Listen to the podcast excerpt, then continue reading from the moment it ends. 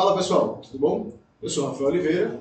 E aqui é José Câmara. Está no ar mais uma edição do podcast Papo dos Trash. E hoje a gente tem um convidado mais que especial, o Renan Breiner. Ele é ativista de transformação de pessoas e empresas, um líder entusiasta de mudanças, humanista por princípio e impulsionador de brilho nos olhos. Além disso, ele é escritor e retrainer. A gente participou, é, teve o prazer de participar do treinamento dele de, de comunicadores e encantadores, de oratória e comunicação, e é o tema de hoje. A gente já quero botar logo uma, uma bola em jogo aí. Queria que você contasse um pouco como surgiu essa paixão na área de comunicação e de falar bem, assim, a parte de oratória. Massa. É, primeiro agradeço bastante o convite de estar aqui na Academia de Titãs. É sempre bom conversar com comunicadores, conversar com pessoas que também são apaixonadas e acreditam no, no que eu falo. É, e a minha paixão por comunicação, a minha ideia de, da comunicação fazendo parte da minha missão de vida, ela começa lá atrás, é, na, na infância e na adolescência, quando eu tinha uma certa dificuldade em fazer amigos.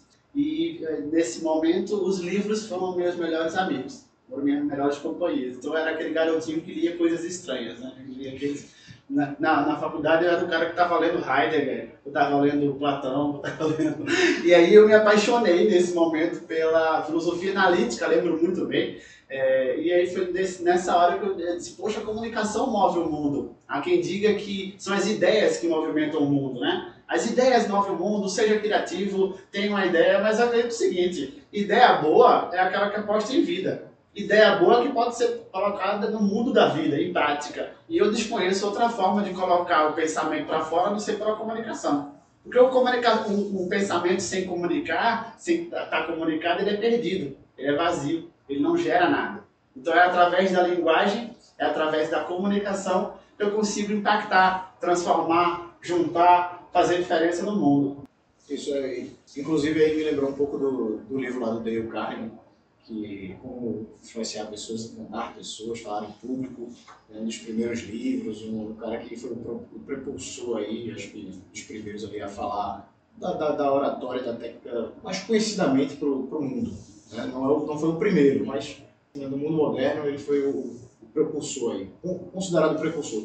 E aí ele fala muito sobre essa questão de você se conectar emocionalmente com o seu público, né? a importância da comunicação e até os treinamentos deles eram, eram feitos para grandes executivos e mostrando que você ganhava mais dinheiro, exatamente isso, se comunicando melhor e se conectando emocionalmente com as pessoas. Né?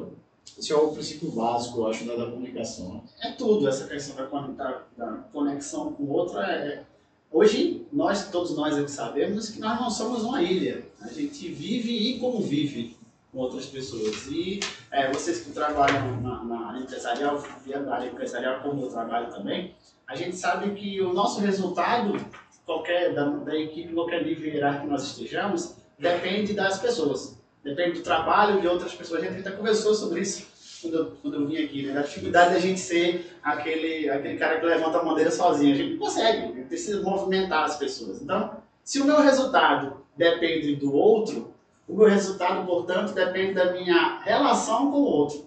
E a qualidade da minha relação com o outro é uma consequência direta da qualidade da minha comunicação com o outro. Então, é entender de gente a tratar a gente como gente, como se fosse gente. E aí você começou essa parte de liderar, né? E a gente tem uma, uma dificuldade que é conseguir transmitir bem a mensagem para o receptor. Então, nós como comunicadores temos um, um trabalho ârduo de você passar a mensagem mais limpa e objetiva para que o seu receptador entenda que você quer transmitir e que assim, principalmente no, no âmbito empresarial, você consiga alcançar resultados. Então, é bem interessante essa parte que você pontua aí sobre você liderar, comunicar bem, se expressar bem com seus colegas de trabalho e até subordinados. Total. É, uma das lições lá do treinamento que vocês participaram, comunicadores, é que a responsabilidade da comunicação pertence a quem?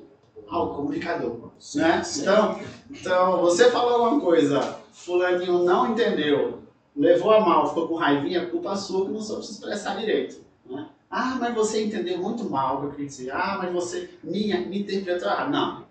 Culpa sua que não soube que mensagem seria transmitida de uma maneira a ser compreendível. Você, de fato... É... E aí o, o Guimarães acho que é Guimarães Rosa que fala, não, Mário Quintana, o Mário Quintana fala assim, é um absurdo a luta que a gente tem que travar com as palavras para obrigar as palavras a dizer o que a gente quer dizer. Não, mas é, e aí é uma questão interessante porque cada pessoa pode interpretar de formas diferentes e aí cabe ao comunicador saber como a pessoa se porta, que tipo de pessoa você está comunicando para poder transformar a mensagem de acordo com o que ela entenda. E não simplesmente replicar uma informação como se você, que está comunicando, o comunicador, fosse entender aquilo. Né? As pessoas partem desse princípio é, de não se colocar no lugar do outro. Assim, é o que eu penso, o que eu penso é isso, então isso deveria ser a verdade. E aí, quando fala para uma pessoa que tem uma visão diferente, ela não interpreta bem, porque a interpretação dela é diferente da, da, da sua. É. E esse ato, essa lacuna de entendimento da mensagem, do, que eu penso, o que eu quero dizer, o que eu realmente digo, o que você ouviu, o que você acha que entendeu, tem um abismo. Né? E isso numa relação tete a tete, pessoalmente, isso é até é, fácil de entender. Imagine você num palco com 200 pessoas assistindo. E hoje o, o mundo está sempre tentando tirar do contexto aquela sua mensagem, né? Então é sempre bom deixar bem amarrado o que você está dizendo, sempre ter o início, meio e fazer a conclusão, porque sempre o pessoal pega uma parte e coloca em outro contexto que não tem nada a ver e acontece muito esse ruído e até começa as famosas guerras de um contra o outro, né? Fake news, né? Isso, fake news. Isso. O jornalismo vive disso, né? o jornalismo vive de, de notícias você chamar atenção, notícias que sejam polêmicas. É. E aí você precisa, assim, os péssimos jornalistas, não é nem todos, né? Mas aqueles jornalistas que vivem disso, eles realmente cortam e colocam de uma maneira mal interpretada o que alguém falou. Que a pessoa que chama atenção. Se atenta muito ao título da notícia e não esquece de ler a notícia, né? Sim. É, e eu diria que não é nem uma questão só da, da comunicação de mídia, de comunicação de massa, né? Mas a, a, essa escuta seletiva, esse fragmento de informações, ele é uma característica do inconsciente da gente. Né? Quando a gente vai falar sobre... A gente existe, existe um mundo externo ao indivíduo e um mundo interno, né? Então, eu interajo com esse mundo externo através dos meus sentidos. Eu enxergo esse mundo, eu pego desse mundo, eu ouço esse mundo, eu sinto o cheiro desse mundo, não é isso? E a nossa capacidade cognitiva é limitada. Tanto é que tem algumas coisas que a gente não, algumas luzes que a gente não percebe, alguns sons que a gente não ouve, né? E algumas coisas que a gente sai vivendo e simplesmente passa batido. Porque o nosso inconsciente ele é seletivo, tá? E, e aí o que, o, o que é está importante nesse, nesse sentido aí, com relação, eu falo uma coisa e pegou um pontinho daquilo que eu falei e, e gerou uma, um escafacel danado com relação a isso. É porque as nossas crenças, os nossos valores e as nossas verdades também servem como esse filtro seletivo. Então, se eu acredito, por exemplo, que ninguém presta atenção quando eu estou falando, as vezes que eu fui ouvido vão passar despercebidas. Porque eu tenho esse filtro de certeza. Eu já, aqui, ia até perguntar sobre os filtros da comunicação. Total. Esse filtro de certeza faz com que eu realmente não perceba. Eu realmente não percebo. E aí a gente, como, como palestrante, fala muito de um tema chamado abertura de filtro. É trazer para a consciência aquilo que as pessoas não estão vendo ainda. Né? Então lá, você todo dia faz um, um roteiro para sua casa e você nunca percebeu que na sua rua tem uma casa toda laranja. Uma laranja bem forte assim. Eu, eu posso dizer aqui até aqui, né? No próprio escritório.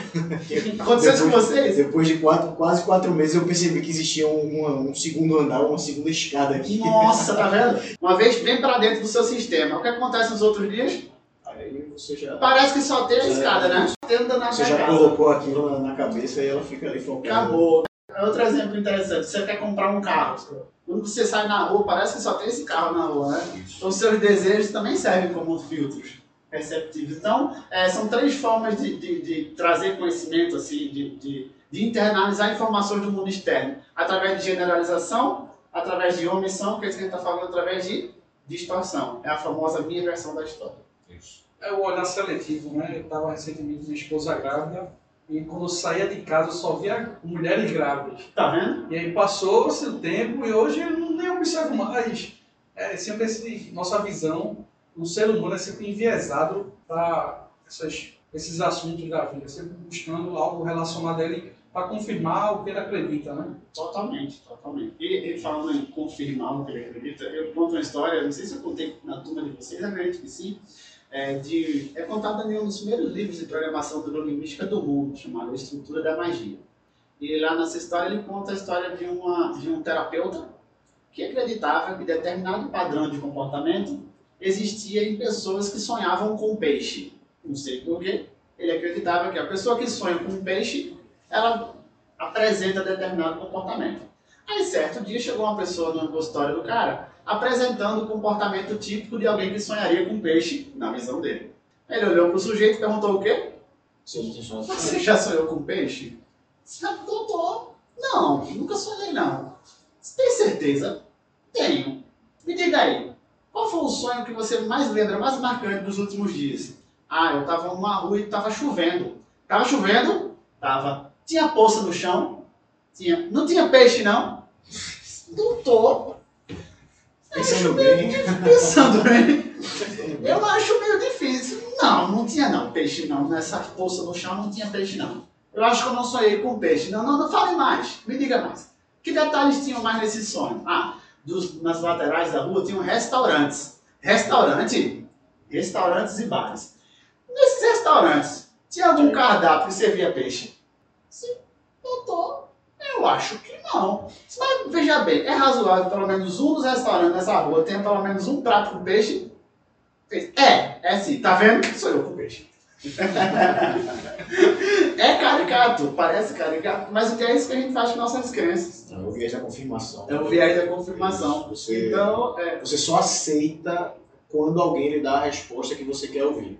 Né? Você, E não pede diversas, você pede diversas, diversas opiniões e a pessoa é, que não concorda com você, você fala, você não sabe nada. Aí pergunta ao próximo especialista e não sabe nada. Quando ele concorda com você, você fala, tá vendo? Esse cara sabe das coisas. sabe das É coisas. isso que ele tá falando, tá certo. E às vezes nem precisa dizer, eu preciso entender o que você disse, confirmando o que eu acho. Né? acho isso. É, distorcendo a, a, a- Não necessariamente eu ouvi de fato o que eu quero ouvir, mas desde que eu acho que você ensina o outro, tá tudo lindo. Tá tudo certo. É, Eu queria perguntar também, Renan, questão da quais são as características que você acha que são importantes de um bom comunicador, de uma, uma pessoa que tem uma boa oratória. Tem algum tipo de característica que você acha que seja comum a essas pessoas?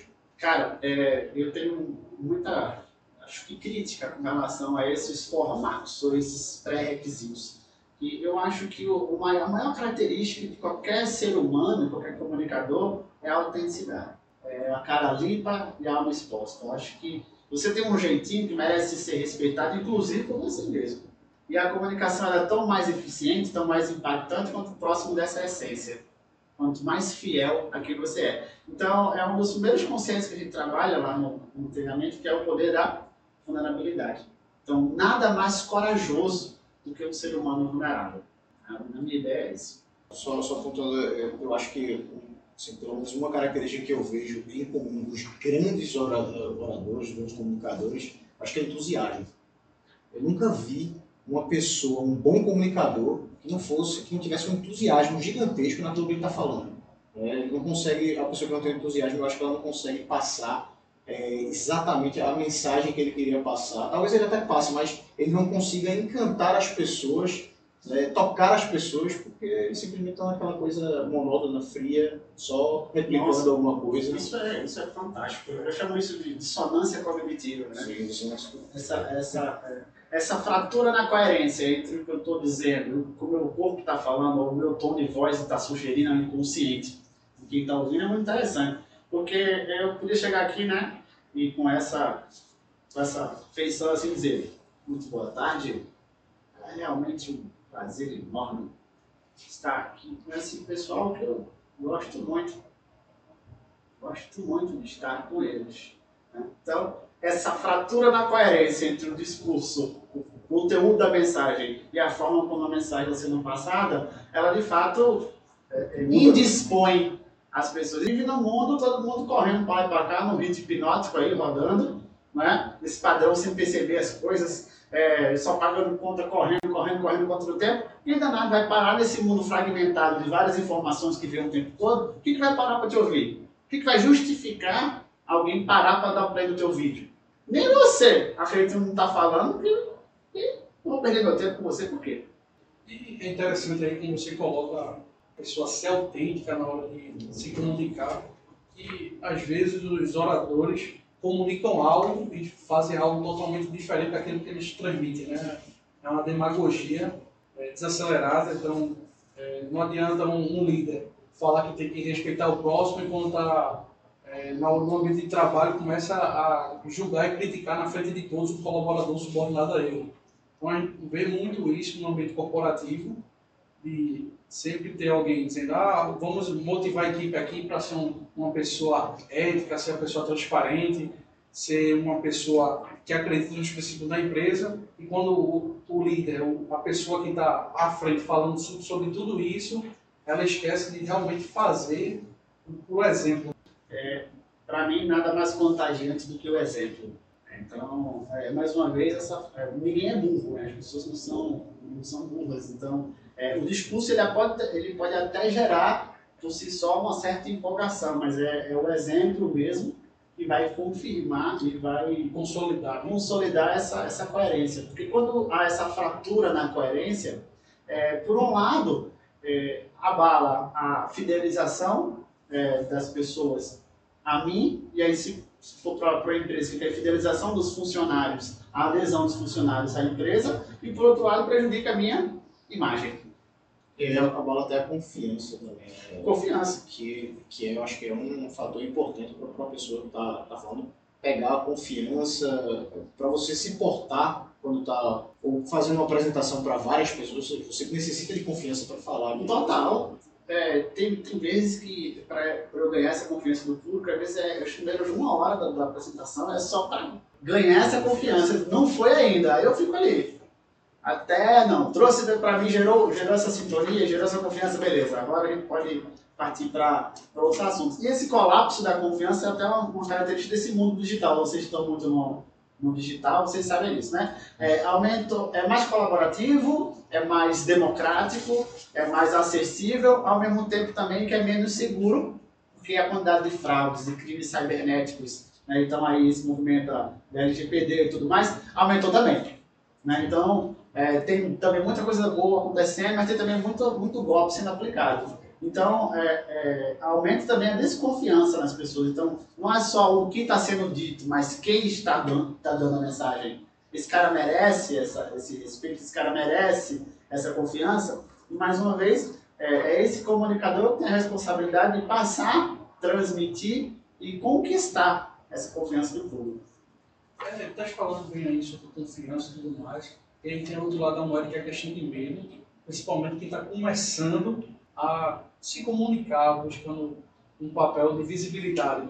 Como você daria de conselho para essas pessoas que estão entrando nesse caminho de discursar, buscar aparecer um pouco mais, seja ele na internet, seja ele no ambiente de trabalho, seja ele na igreja, no colégio, e você acha que passou um pouco por isso também quando era mais jovem? Foi, foi mesmo. Bem, esse tema do medo é um tema interessante. Eu estava vendo algumas pesquisas em relação a isso e alguns rankings desses maiores medos da humanidade. É uma pesquisa sobre ser humano, não tem sexo, cor, etnia, país, não, sobre ser humano. Os maiores medos da humanidade. E o medo de falar em público, ele aparece muitas vezes maior do que o medo da morte.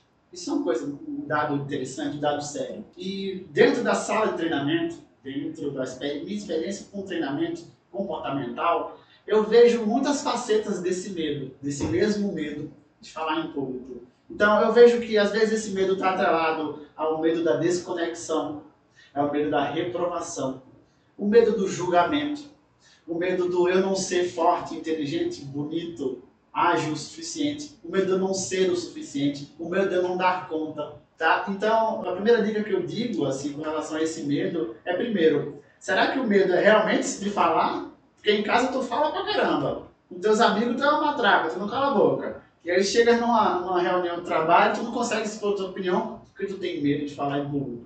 Será mesmo esse medo de falar? Ou é o medo do, do julgamento? Ou é o medo da minha opinião não ser forte o suficiente? É o medo de eu não ser bem entendido, o medo de não ser aceito, não ser aprovado. Né? Que a gente não só vive, a gente vive e convive, a gente precisa dessa conexão, busca essa conexão com o outro. E eu lembro de Freud, né, que vai falar lá atrás, da, do nascimento, a gente busca o amor da nossa mãe, a gente se apaixona pela nossa mãe, e sente é, um certo ciúme pelo pai, no caso dos homens, né? Então a gente está sempre buscando viver esse, é, esse, amor pelo outro. E a vida inteira a gente busca essa conexão com o outro. Então, às vezes, o medo da desconexão é o real medo por trás do medo de falar em público. E, biologicamente falando, o medo serve para quê? Proteção. Proteção. Né? Então, talvez inteligência emocional com relação ao medo seja eu entender esse medo aqui que se apresenta e que me trava, ele está me protegendo do quê? Ou ele está me limitando? E do que também? Eu não tenho dúvidas alguma que o medo é muito útil. Principalmente se eu estiver num prédio de 100 andares e queira pular. Esse medo, de fato, ele vai me proteger. Mas o medo que me impede de vir aqui, sentar aqui com vocês e dizer minha opinião sobre as perguntas que vocês fazem, ele está me protegendo do quê?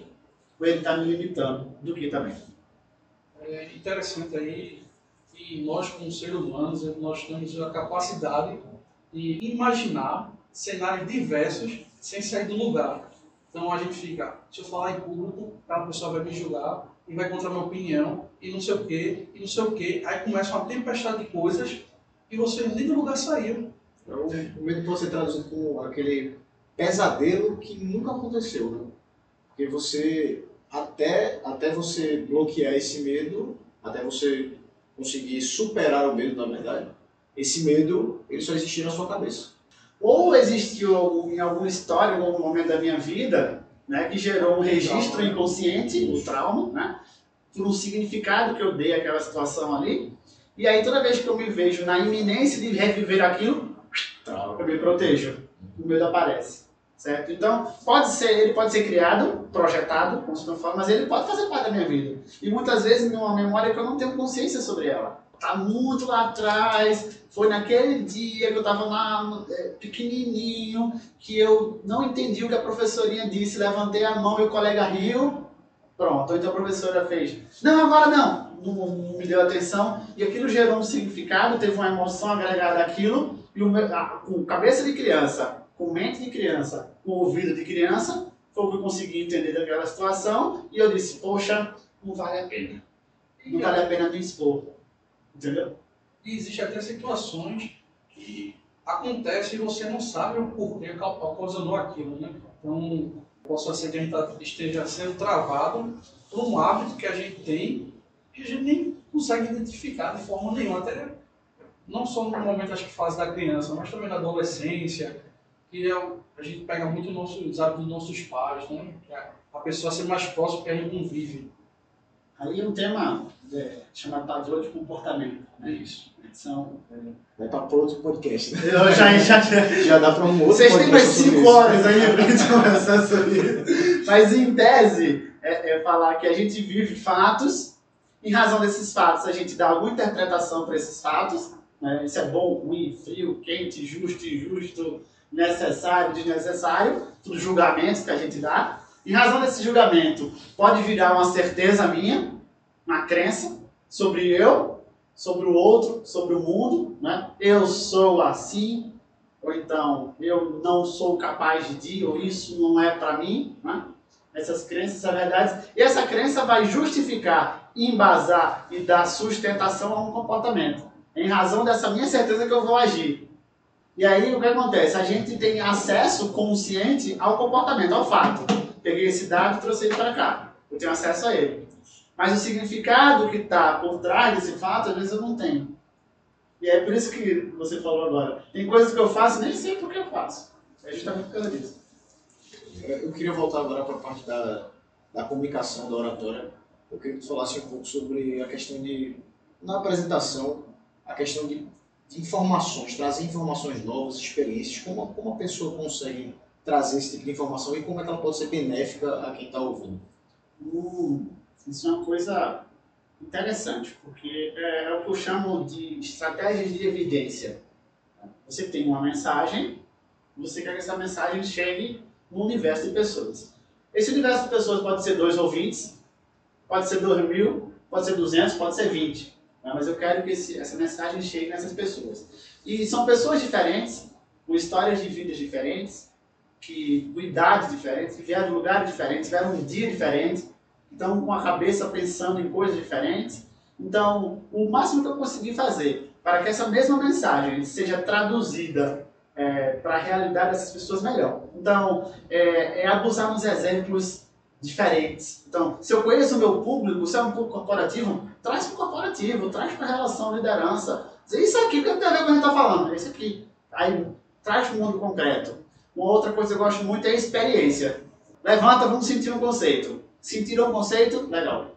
É nada melhor do que a própria experiência. Eu falo, eu falo aqui, ah, o inconsciente não faz a distinção entre o real e o imaginado. Fecha o olho aí, vamos fazer agora. Vamos experimentar. Aí o sujeito viveu, pronto, trouxe para o meu sistema, trouxe para o meu mapa. Certo? Então, se eu, um pouco da teoria, né? se eu trouxer a experiência, eu concretizo. Se eu der exemplos para dentro do mundo daquela pessoa, eu também concretizo. Eu chego num nível de especificidade da, da mensagem muito grande. Porque a gente tende a se comunicar de forma muito específica. A gente tende a se comunicar de forma muito específica. E o desafio da, de, da, chegar à comunicação com eficiência é trazer para o real, trazer para o próximo de quem está ouvindo.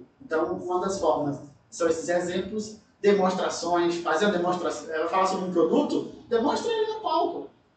Demonstra ele, demonstra aquela coisa. Trazer uma pessoa que é autoridade no assunto. Não sou eu que estou falando, não, é o professor de Harvard. Então, são várias é, estratégias que você pode trazer para concretizar, para dar especificidade à mensagem. Então, a parte mais cativante dessas apresentações ficou na parte das emoções. Né? Eu queria que tu, falasse algum, alguma coisa sobre isso, o que, é que você acha que realmente concorda, não concorda, como ah, funciona. Concordo no gênero, número e grau. É, despertar e trazer o público para sentir emoção é sempre, é sempre melhor, porque você está indo para a comunicação do inconsciente. Né? Então você está indo lá direto no sistema límbico. E aí essas coisas, a emoção não pede licença. A emoção vem. Né? A emoção não bate a porta. Ei, posso vir alegria agora? Você sente alegria. Você é tomado por ela. Né? Eu, eu falei aqui, você sorriu. Isso. A mensagem chegou em você, porque eu despertei em você uma emoção. Então, quando eu experimento com, pela emoção o outro, melhor. E é por isso que eu, eu, eu denomino o meu treinamento de comunicadores encantadores. O que encanta é a emoção, é a comunicação pela emoção. Quando desperto isso. E a outra questão da lógica do dado, da pesquisa, isso aí são critérios racionais. Então tem um conceito na programação neurolinguística que se chama critérios e valores. Você já ouviu falar nisso? Não. Critérios e valores. O que são isso? Critérios são os valores que eu utilizo para decidir, para agir ou não agir. E vai com base em tudo da minha vida. Tudo que eu faço obedece a critérios. Tem critérios que eu tenho consciência, que eu sei exatamente eu gosto de carro com quatro portas. Eu gosto de carro confortável. Tem gente que fala, não, eu gosto de carro durão, meu jeep alto, para trilha, não sei o que. Critério. Então eu vou fazer as coisas com relação a esse critério. E a maioria dos, dos critérios são inconscientes, a gente não tem consciência sobre isso. Mas se você prestar atenção, você tem um estilo de roupa que você sempre compra, você tem os amigos que você sempre anda, você tem um carro que você sempre repete. Isso tem a ver com o seu critério. O critério que você vai utilizar o valor pessoal, que é importante para mim, que eu utilizo para decidir se aquilo é bom ou não, se é útil ou não, se eu faço ou não faço. Então, é, então numa relação plateia-palestrante, é, eu posso tentar é, identificar através do, do briefing, do estudo, do preparo com relação à minha palestra, minha plateia, quais são os critérios que movem aquelas pessoas. Então, falar para especialistas do assunto é diferente para falar para leigos. O especialista não vai querer que você fale do beabá, porque ele já sabe. Talvez seja um critério para ele, uma linguagem mais rebuscada, com coisa mais diferente do que ele já sabe. Pulando os conceitos básicos, já fala o conceito sem explicar, é critério para o público. Né? Você vai, você está num, congresso científico, traz ciência, traz dados, é critério daquele público. É um valor de decisão para aquelas pessoas.